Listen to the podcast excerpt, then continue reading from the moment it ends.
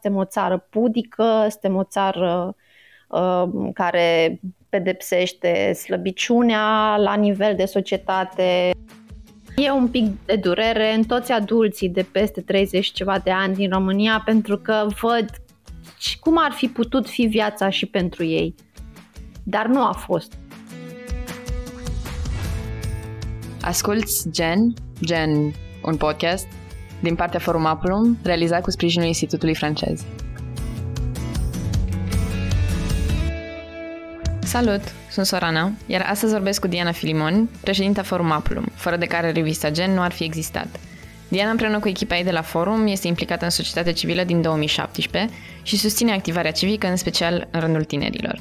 Am vorbit despre diferența între generația adultă și cea tânără din România, despre cum putem crea o punte peste aceste diferențe și despre cum creezi o comunitate în mijlocul unei pandemii. De ce cu tineri? De ce n-ați ales să lucrați cu adulți? Poate, poate e mai ușor? Eu cred că e mai greu, dar Păi, noi, noi când ne-am strâns să facem forum, am zis că facem asta așa din pasiune și nu știam exact cât de departe vom ajunge. Și atunci am zis că să facem ceva cât mai eficient, adică evenimente în comunitate în Alba Iulia și în general ca un public mai mare țintă să fie tinerii, pentru că cred că ne înțelegeam mai bine să comunicăm cu ei decât cu mulți adulți. Și veneam exact după protestele de la UG13 împotriva UG13 și atunci, practic, mulți adulți ne dezamăgiseră pe noi ca generație. Și eu cred că, na, folosim așa termenii ăștia de adulți și tineri, dar eu cred că e o prejudecată cumva vârsta, adică poți să întâlnești oameni care sunt cu 30 de ani mai în vârstă sau mai tineri decât tine, care să fie pe aceeași minte, să ascultați aceeași muzică, să vă uitați aceleași filme, să aveți aceleași principii. uh, sau să întâlnești oameni din generația ta cu care să nu ai multe lucruri în comun, în afară de niște repere, să zicem, istorice. Păi cred că cea mai mare prejudecată asupra tinerilor este faptul că sunt neserioși? Da, dar asta pentru că se și așteaptă de la ei mai multe. Pentru că cumva adulții de astăzi au și niște scuze, na, ar zice eu că subțiri, dar totuși sunt niște scuze, pentru că deși nu se prea mai vorbește despre asta, anii 90 au fost foarte traumatizanți. adică dacă ai mai prins și Revoluția, dacă ai mai prins și prin comunism, atunci chiar e și mai complicat.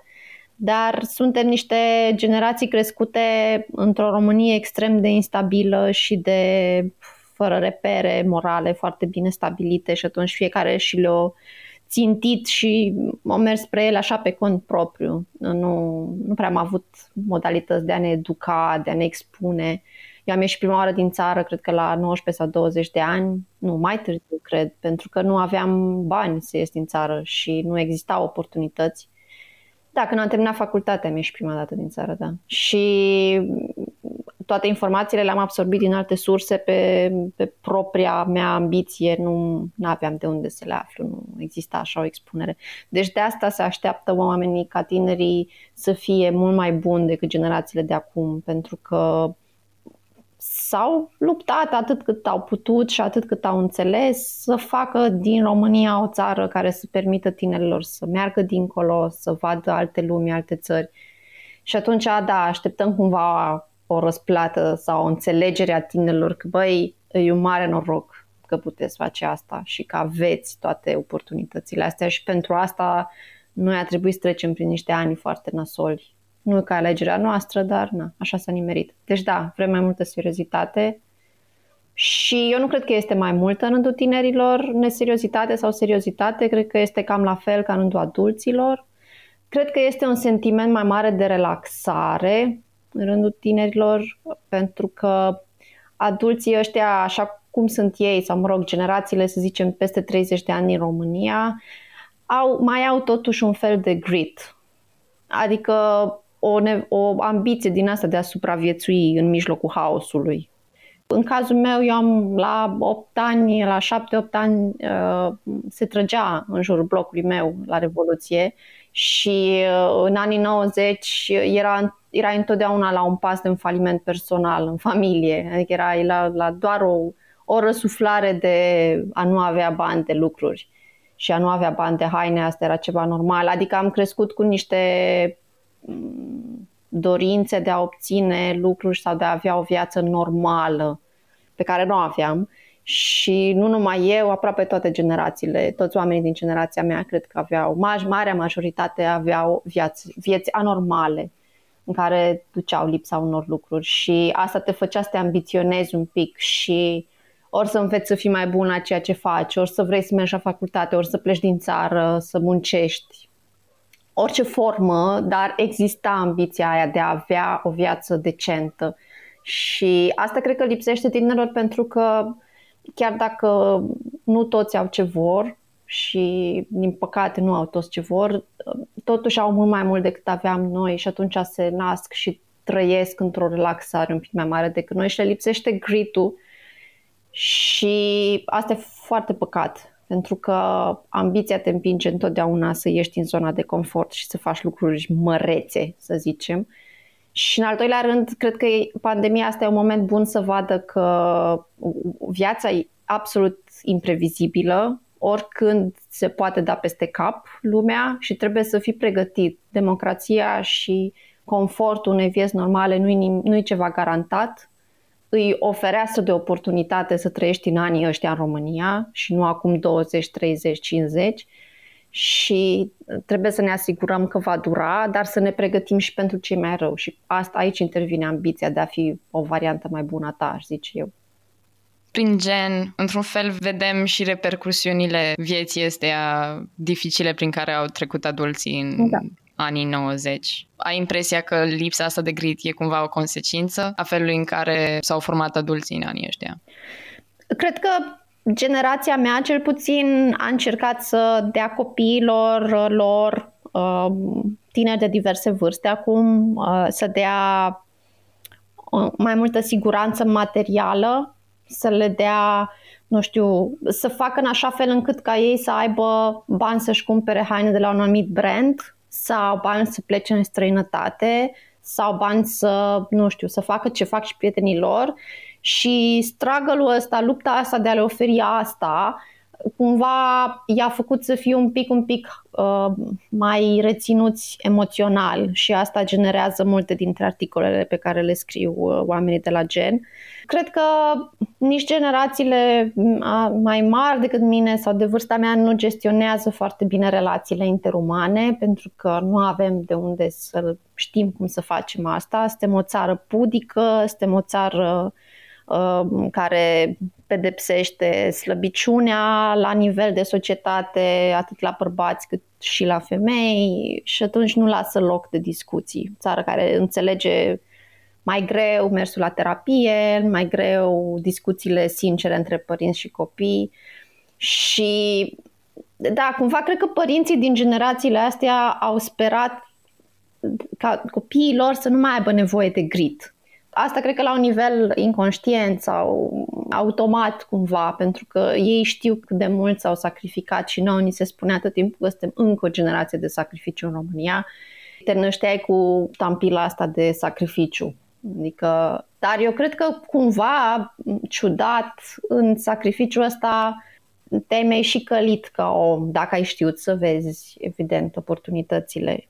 E o succesiune foarte tristă de lucruri care a afectat generațiile mele și care, da, se, se reflectă pe, pe cei mai tineri și afectează și pe ei la, la rândul lor. Crezi că anumiți adulți care citesc articolele scrise de noi au impresia că nu le respectăm sacrificiu sau că nu suntem mulțumiți de ceea ce au reușit să facă din România? Eu cred că cel mai mare secret, să zicem, sau cea mai nediscutată chestie între tineri și adulți este că adulții sunt exact la fel ca tinerii. Adică, mă rog, cu mai multe responsabilități, dar vorbesc așa la mod uman, adică nu vorbim prea mult de lucrurile care ne, ne fac la fel că avem nevoie, avem depresii, avem anxietăți ca adulți, avem uh, zile în care nu, ven- nu am vrea să ne ridicăm din pat sau zile în care nu ne dăm seama ce cu noi sau ce să facem în viață. La 40 de ani poți să te întreb, pui mei, nu știu, n-am făcut bine, poate trebuia să fac mai mult. Adică avem exact aceleași trăiri ca și, ca și voi, doar că diferența e că experiența te ajută mai mult să te gestionezi pe tine. Cred că ei când citesc lucrurile astea au un sentiment de deja vu, pentru că inevitabil îl ai, pentru că nu e nimic nou în ce simt tinerii de azi. Adică sunt aceleași anxietăți și aceleași temeri care clar sunt amplificate ca și cum ar fi puse sub o lupă de social media, care face pentru sentimentele adolescenților, nu vreau să sun ca un boomer, dar face și mult rău, pentru că își bagă așa bățul prin viața ta într-o perioadă în care ți-e foarte greu să înțelegi cine ești și cum ești și unde și cum vrei să fii tu și te forțează să intri într-un în ritm cu ceilalți, să arăți ca ceilalți, să fii ca ceilalți. Pe când înainte put- ciudățenile tale puteai să le păstrezi cumva pentru tine sau să fie bullied maxim într-o clasă proastă sau într-o școală mai mulți bullies, dar nu, nu, a, nu aveau atâta impact.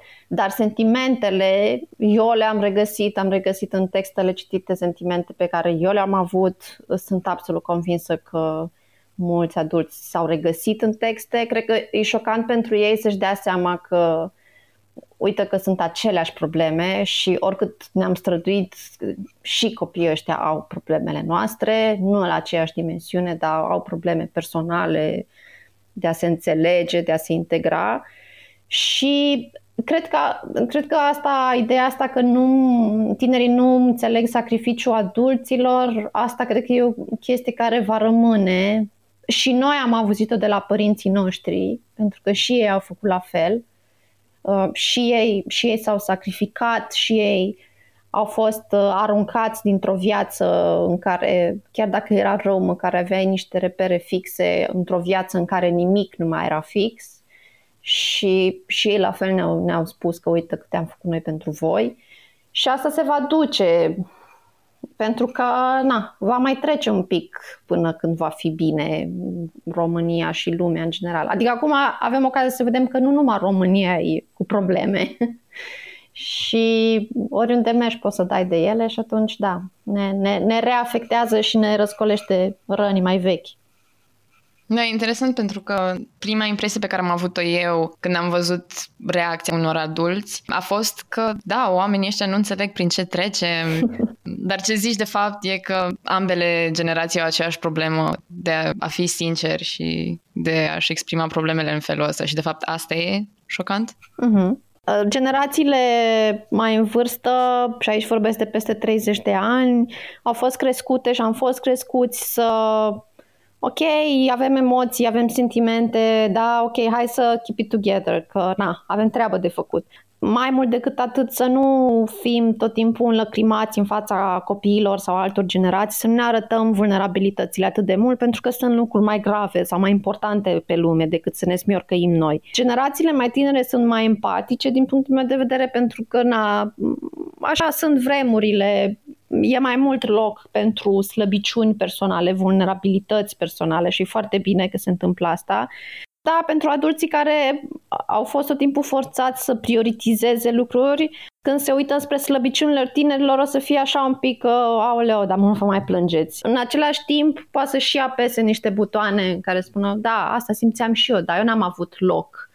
Eu n-am avut cui să spun asta, eu n-am avut cu cine să vorbesc chestiile astea sau... Uh, și asta e o poveste pe care am auzit de la mai mulți uh, din generația mea care când au văzut gen au zis, na, păi dacă aveam și noi asta, la vârsta lor, altfel era viața.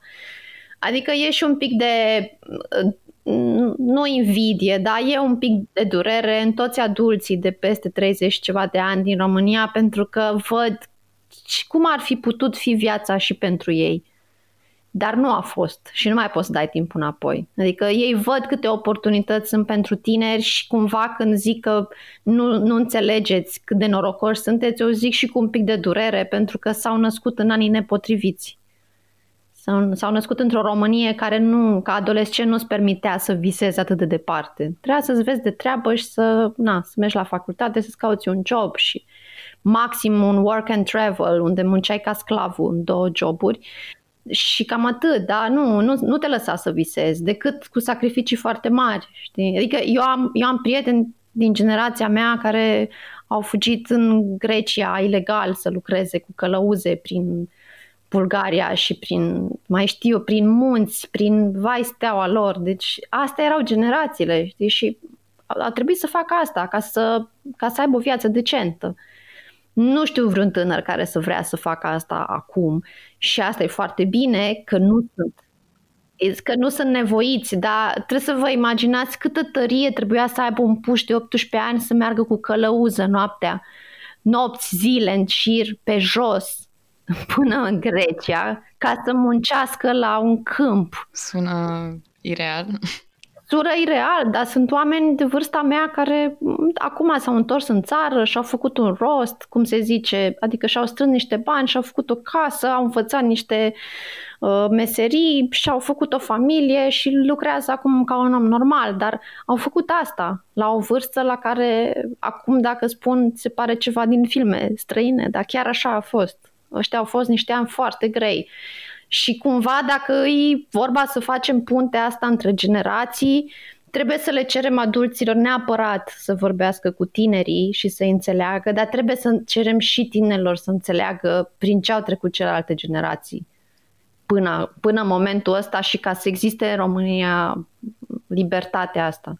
Deci, gen s-a născut într-un fel din dorința asta de a crea o legătură între generații?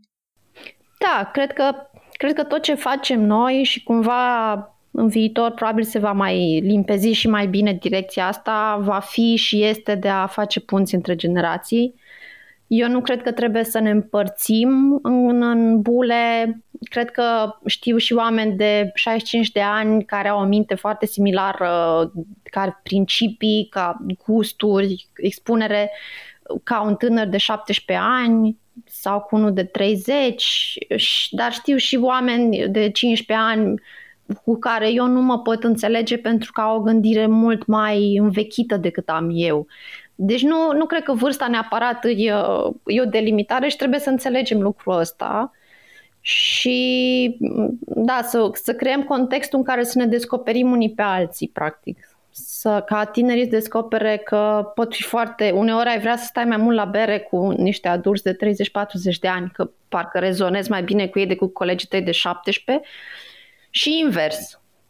Știi? Și cred că în momentul în care să înțelegem asta, după aia modul ăsta de a, de a fi mai, nu știu, mai dispus și mai empatic, de a înțelege pe ceilalți, se poate aplica la multe alte categorii, în multe alte domenii sau în, între multe alte tipuri de bule din România, nu doar cea a vârstei.